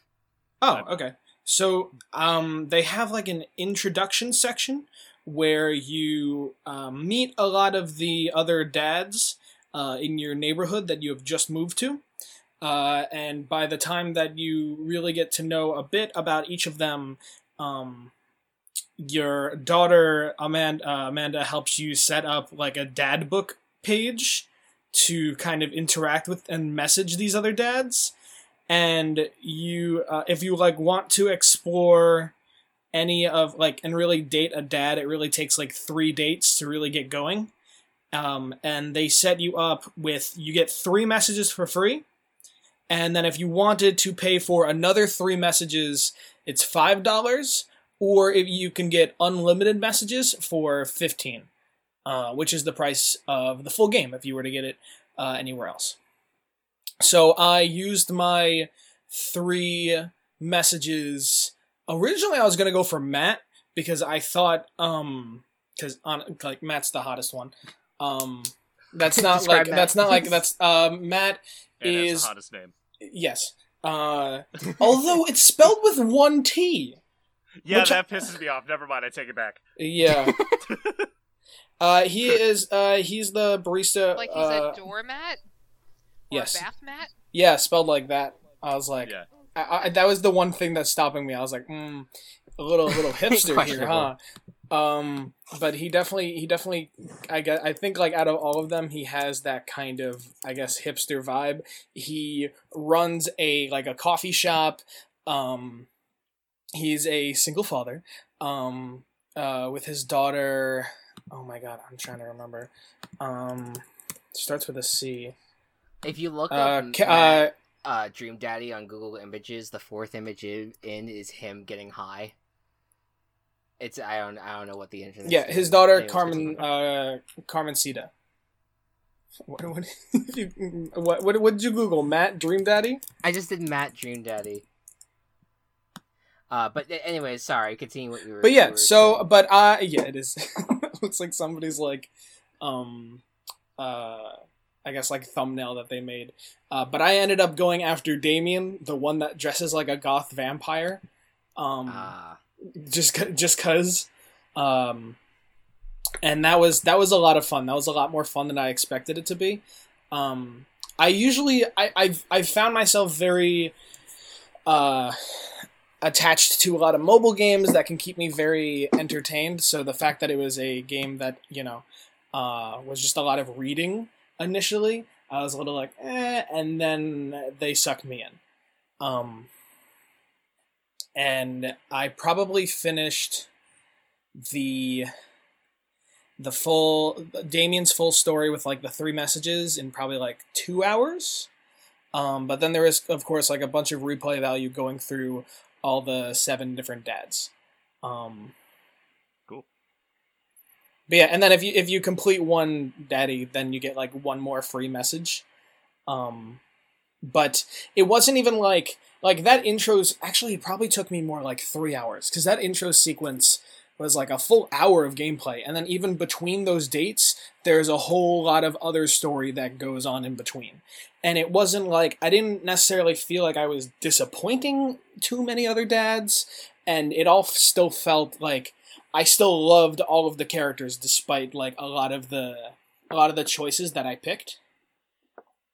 I think the only nitpicks I might have was I wish there was more like character selection options as um I found I like I love the style of the game and I really like the um the character designs for all of the NPCs, but when you design your character, there are just like I just don't like a lot of like the character options for like eyes and nose and mouth. Um I, feel found that with, with a lot of character creators that they just like the the end result that you get isn't as it doesn't feel quite right. yeah. what could be. Yeah, that was that was what I initially felt. It felt like they were like, "Oh, we'll add, you know, options for like Dan and Arin. Like, look, it's Arin's hair and look, it's Danny's hair." And then we'll add like right. some other ones. Um that that like weren't weren't too bad. I think the ones that really got me though was like the eyes, where almost all of the eyes looked like like just like a little like weird and like tired and shady. Um or like straight up like crazy. Um Do you guys normally find that you spend a lot of time in character creation if you're given a lot of options? Yes. Yep. Yeah, but I Okay. I So- would I would much rather like spend like a f- full amount of time in character creation, making something I'm happy with, than being like, there's just there's just no good option here. Yeah. So like that is the running joke with Anthony and I is that he like if I have put 500 hours into Skyrim, at least 200 of them have been in character creation. Like I am Oh. obsessed with yeah. building my characters, and, he and- makes and- fun of me so hard. Skyrim It's like, has- um, Skyrim has a great creator too, so like I don't blame you. It's like I'm at the end credits and I'm like, oh man, can't believe I just what a good playthrough. And Kelsey's like selecting her character's tattoo, and she's like, what? yeah, pretty much. So the I, I don't know if it would be like beneficial to me to have a character menu where I have very few options and I'm going to be pissed about my ultimate character because that is just that is a You'll black actually, hole for me. you'll actually get to play the game. Right, exactly. Like I'll actually play Dream Daddy. Um which I have to say that because I did the thing and I went to Google Images and I started looking at the various daddies, there's a lot of fan art out there for this game. Mm. oh oh, I can imagine. Yeah. Oh yes. Like a lot. So so uh I yeah I, I played through it and I I actually I think I also went for Matt um in my in I I did a let's play of it back when I used to do YouTube. Um but the I, I yeah I I I liked the game and what I appreciated was that like because it's the Game Grumps and that it's uh, literally a dating similar simulator about dads like you think like okay this is just gonna be one big joke but it wasn't. It was there was some really genuinely good character building that they were doing for a simulator, a dating simulator, and it wasn't. They weren't making a joke about these like these relationships that were being built. They, these are all single dads that are just trying to live their lives, and you got that. It was not just like them trying to get into a romantic, you know, trying to break through romantically, but they're also trying to take care of their daughters and you as a character also t- experience that with your daughter as well Yeah, no, there's yeah, there's straight up scenes where it's just like, oh god, what's like the right position? Like, what should I do as a parent right now for my daughter? yeah Uh, and- and you you bond with a lot of these other dads with like, parenting is like hard, but like we just want to be good dads. mm-hmm. It, it, it's Do they it's have so sons good. or they all have daughters? And that's N- an interesting no, no. Some of them have sons. Some of them have uh, Okay. have daughters. Um, I think most of them are younger than your daughter. Um, some of them have like multiple kids. Some of them only have one. Um, but yeah, that's the uh, that's the case with uh, quite a, quite a few of them. I think I think two of them have sons. Actually, I don't even the path I took. I didn't even find out one of the other one's kids, and I, I'm I'm actually really considering dropping fifteen dollars on this game. Um, it's it's it might be worth it just to see kind of like it's especially because like it, it's such a well written game. Uh, I well I've I've played I paid full price for it when it came out, but uh, it's it's just it is a very like articulately like really wonderful uh uh, like like writing uh, or like script reading experience. That's really r- that's not the right way to put that, but you know you understand what I mean by that. No, yeah. it's it's I- it's, it's just it's very nice, and I I enjoyed I- that thoroughly. I, I do want to read off this line from the um from the the App Store screenshots. That is. Oh my god, I took Uh, screenshots while I was playing. Sometimes the butts are more symbolic. Sometimes the butts are metaphors. Sometimes art is about the butts they don't draw. Uh, yeah, that was that was great. Yeah, yeah. Uh, and, and, but did you get to the mini games? Because I thought the there was like mini yeah. games. Oh, within- oh my god, the minigame. Sca- I, I hit I hit a minigame and it scared the shit out of me because I didn't expect there to be a minigame Yeah, out of they- fucking nowhere, and it was a timed mini game, and I was like, oh there's shit. like mini games for like each of the dads that you deal with, and it's actually it's genuinely like it changes the game a little bit, but like but just temporarily. But like it's it, it is really cool that they give you like they, they you it's much more than just like reading text and selecting the right options for that text like you you there is some points where you get do get to like well it's it, it's mainly during dates that that that this happens um it's um it's really yeah it's a really great game Yeah, I just I just shared some screenshots that I took. Some of my favorites was um actually you can see my character in the in the bottom bottom left. Um That Shut really up. looks like you. Holy shit. I don't know why. I I think like the eyes are a little crackhead ish. Yeah. Um but but other than uh, uh, and the Like hair said, could be a little like you. longer. Well, thank no, you. I'm kidding. I'm sorry. Uh, like Amanda, he opened up a new jar of marinara sauce and then he drank it like it was a thing that normal people do. It was unholy. And then I asked him what the hell he was doing, and he said, "I and I quote, it's basically a smoothie, bro." Or or since I was going through the Damien route, um, it turned out that Damien was, uh, as like a slight spoiler, uh, despite his scary aesthetic, is a bit scared of horror movies, which I found quite funny. Um, but Damien of being of uh, trying to act tough, like I, of course, I have a favorite horror movie. Mine is Halloweentown. Terrifying. yeah a lot of lot of references in the game as well it's it's yeah it's a great experience um any other thoughts on dream daddy I feel like somebody needs to give Brian Harding some love. Dream Daddy Brian.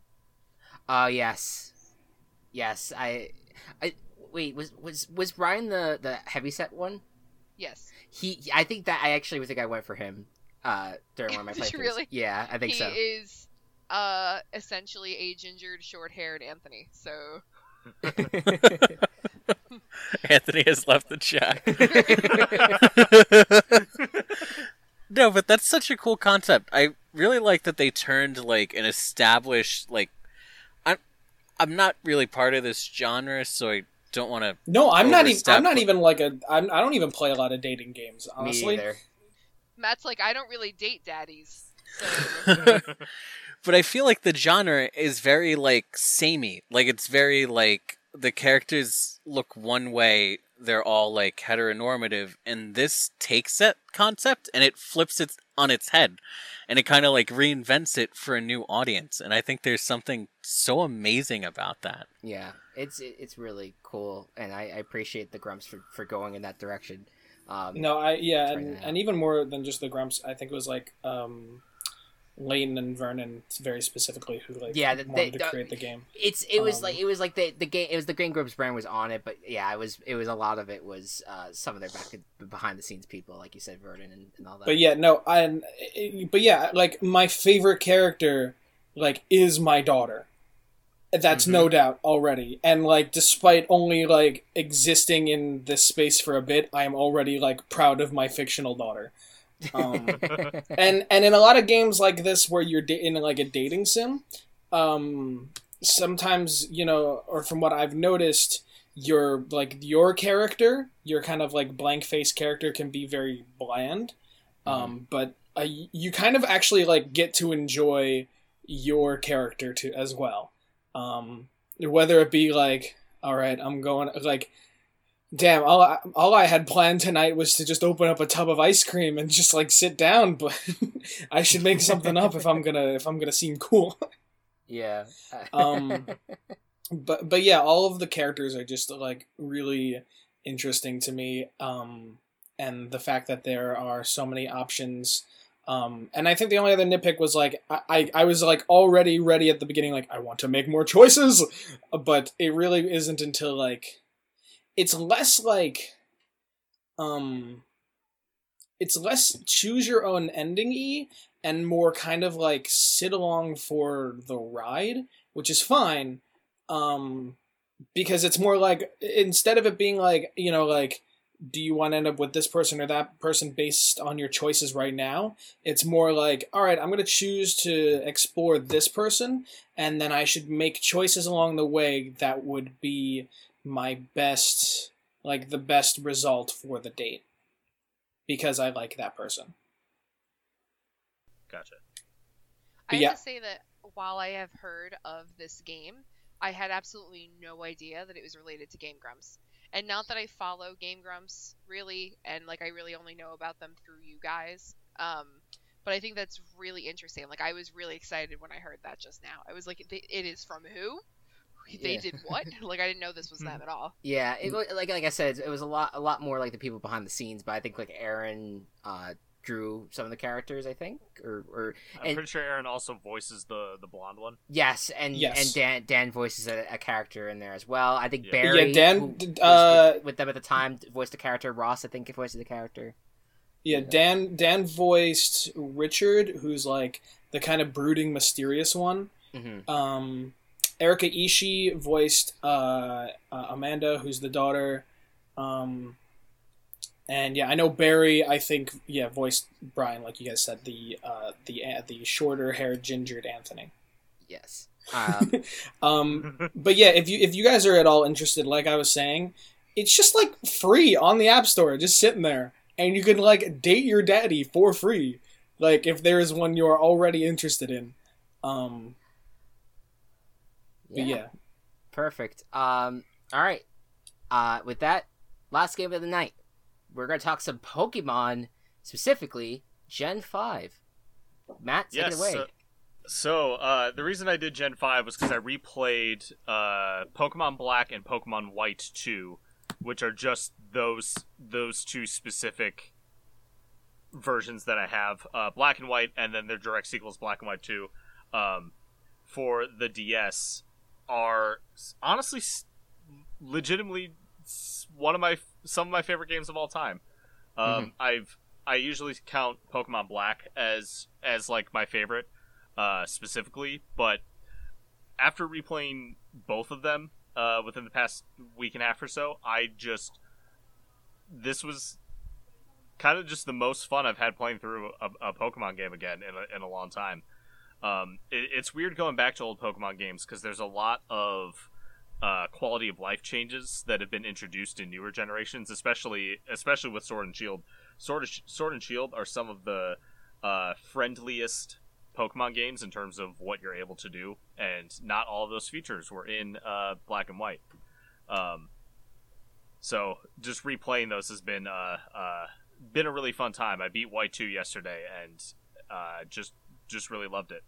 Um, some concepts, uh, some uh, context for Pokemon rather, um, because other than Gabe, no one really in here I would is a huge Pokemon fan. I think I- I Anthony believe- played early games, some early games. I'd say I'm like a casual Pokemon fan. Okay. Gabe and I are really hardcore fans. Um, just for for context, um, hmm for listeners. So, Pokemon Black, when it came out, it was the it was the fifth generation, so the fifth new region, the new stuff coming out, and it alienated a lot of people because at at some point it was it was revealed that there were no Pokemon from previous games coming back for the main story. There would be in the post game you could transfer them over, but for playing through the game, it was entirely new Pokedex, uh, 156 new Pokemon, which is more than the original and the more uh, the most number of new Pokemon ever introduced, which is a fun fact. And uh, you went through the Unova region, which was also the first region not based on Japan. It's based on uh, Manhattan and New York City in general. Um, so basic idea of a Pokemon game, if for some reason people don't know, you go through the region, you uh, fight gym leaders, collect badges, and you try to defeat an evil team. one of the things that set Pokemon Black in particular apart was that the the evil team, Team Plasma, was really central to the story. And instead of like, oh, we're gonna take over the world or we're gonna do steal people's Pokemon or, or something, their whole shtick was that they wanted to liberate Pokemon from people. Mm-hmm. They wanted to. Uh, they wanted for all humans to release their Pokemon. They said that humans didn't treat Pokemon well, and it it was a it, it was it was presented in a way that uh, that made you kind of think about it. Made you think about like the the relationships between humans and Pokemon in the context of the game, what it means for them. And the the you find out the the leader of Team Plasma is this character named N, who you meet a couple times throughout the game, who is dead set on because of how he was raised, dead set on releasing Pokemon and and making it so that uh, that Pokemon would no longer be harmed by selfish humans. And despite that, as as N went throughout the game, N was a very sheltered kid. You find out, and as he interacts with you more, he sees the he sees the duality. He sees that not every issue is black and white, and there's a lot. there's a lot of no, like it, it, It's funny to say that, but the uh, it, there there's so many variances and and nuances in all uh in all of these all of these things. Like yeah, some po- some people use Pokemon for evil, and and some use them for good, and there's there's no clear cut answer for what should happen. Um, and that story, uh, Kelsey talked a lot about like storytelling. Um, this this story really drew me in, and it is the most narrative driven Pokemon game um, to to date. And for for that reason, it's always one of my favorites to go back and replay just to experience how good of a story that is again. And then the the sequel games, which Pokemon has never done before, literally direct sequels to the to the first games in the series. They happen two years after the fact. And even though the story isn't quite as involved as the first one, the the second one has an amazing set of Pokemon for you to choose from. They bring back Pokemon from past games, past regions, Mhm. and to be able to use during the main story. And the specific selection that they brought back, combined with the Gen Five Unova Pokemon, make my favorite Pokedex in the in the entire series is in Black and White 2. There's just so many so many good options to choose from. They were. They, it was actually called really Black and White too. Black Pokemon Black 2 and Pokemon White 2, yes. Huh.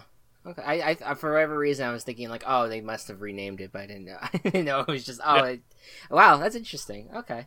Yeah so um the I, I wanted to say the teams that I played played through with just because the um they they were uh some some great teams and I got to use a, a couple familiar Pokemon and a and a lot of new Pokemon.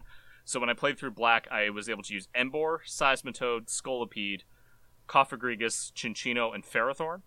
And then in White 2, I used Samurott, Lucario, Umbreon, Darmanitan, Galvantula, and Gliscor. And I just I it, the challenge of team building and making a really balanced team is something that I like to do in single player Pokemon games a lot. Um, I've kind of been dominating this. So, does anyone else have any other thoughts or well, questions? we yeah, I, wanted to give let you give your, your spiel on that. I um yeah, there's eh, for those for those who I I, I, as someone who is completely does not know Pokemon whatsoever. I I do enjoy a good story, but for those of you who have played Pokemon or even have played this game, like what's your thoughts on on something like this where it, like the, about a very uh, a Pokemon game that is more narrative narratively driven than in other games. I think it's something they sometimes struggle with. Um, I feel like a lot of the Pokemon games that I've had, that I've played, haven't really had like strong narratives. You know, yeah, it's like you want to become a champion, so go out there and do it. You know, so it's interesting to hear that Black and White had a strong narrative because when I played them, I didn't really like catch on to them, and then when they came out with Black Two and White Two, I was like, yeah, look, it's so shallow that they don't even give it a new name. You know, so it was it was really interesting to hear you share that, and it's like it's also not the first time that I've heard it. You know, I feel like if I'm ever going to go back and maybe give another Pokemon game another chance, I think that's going to have to be the one. I, I would definitely agree, especially if you're if you're looking for a good narrative. Um, black is black and white are the best at that, and the, and there's um, they- they're the most story involved. Sun and Moon are pretty story involved, but the the story in black is better, and there's way less cutscenes in black than there is Sun and Moon.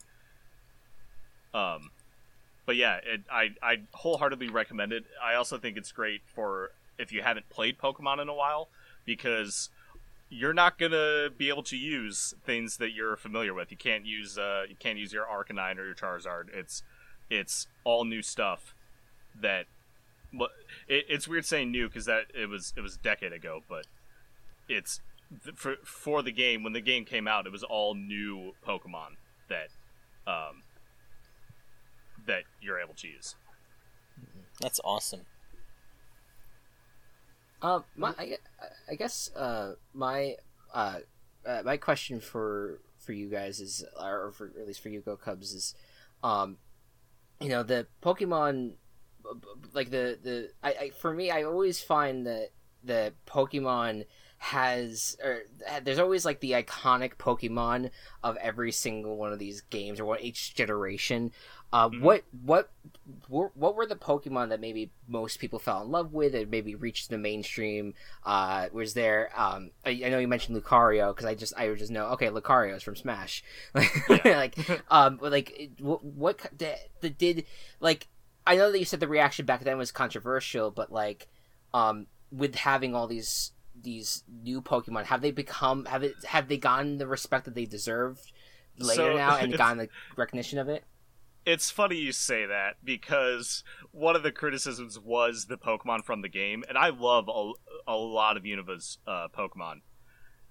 Um, everyone pointed to the ice cream cone Pokemon and said, "Game Freak's running out of ideas." Because there's an ice cream that becomes like it's a it's a little cone that becomes a, a bigger single scoop cone that then becomes a double scoop cone. It's an ice type Yeah. and everyone's like, "Game Freak's running out of, out of ideas. It's stupid." Um, and there's was like a, there's a- shut up! I love that. But like, Yeah, no, it's, a- I love it's that. great. No, it's great. But that was the that was the general reaction at the time. yeah, Um, there was also the oh, it's just a it's just a trash Pokemon, literally made out of trash. Um, Trubbish and Garbodor are trash Pokemon.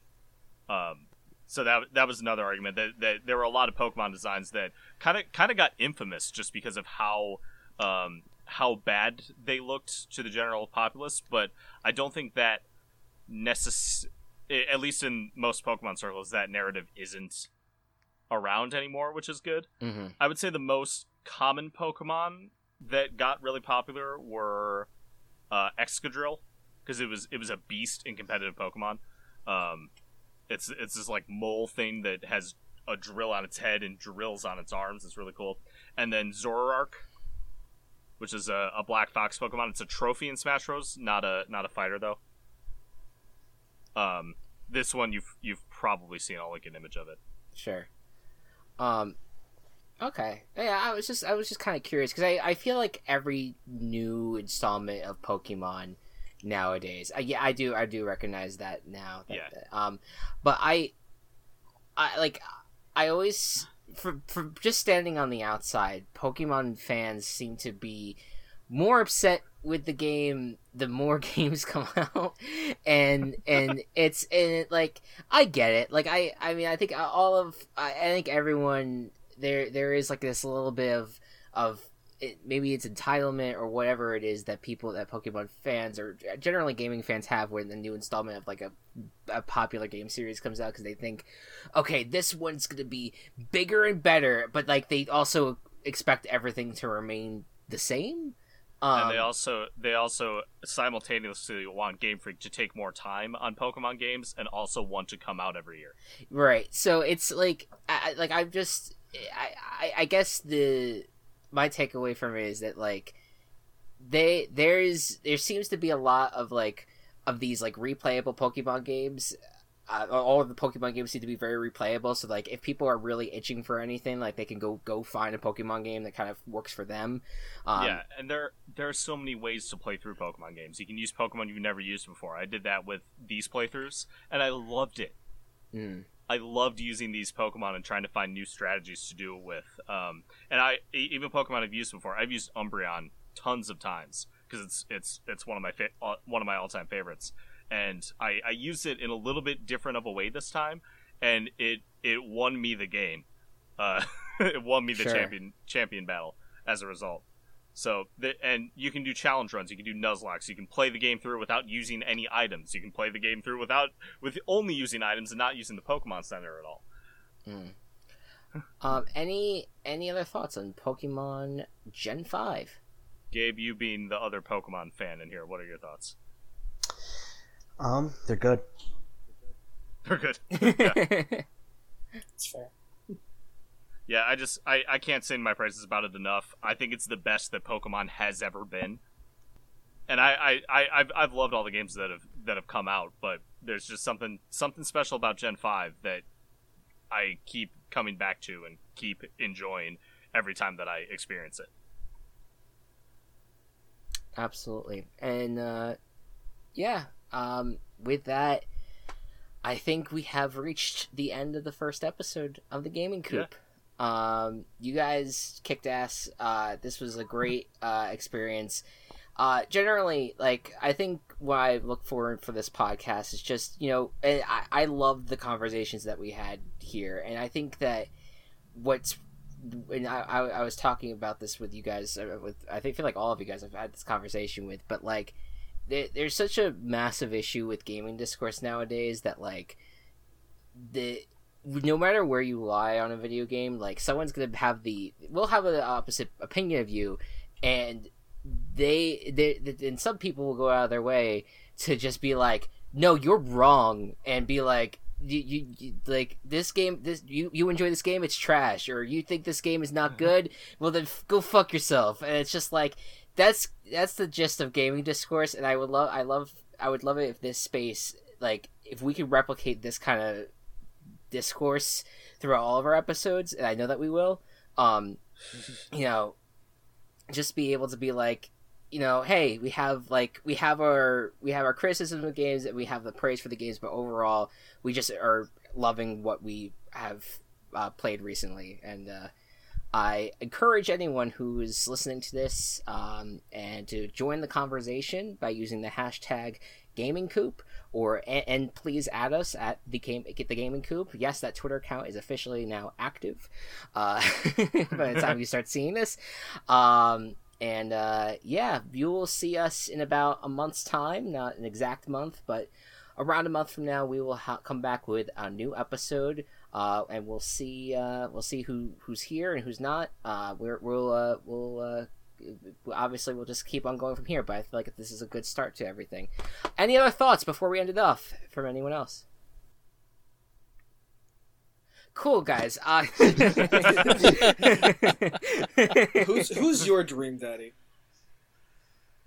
uh, Anthony. aw. Aw. Aw, thanks. What?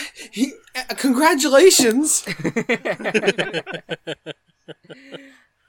um all right well that that and that does it for us guys thank you so much for tuning in game on The Gaming Coop is brought to you by Team Chaos Productions. Follow us on Twitter at The Gaming Coop or follow our other work at Team Chaos Pods.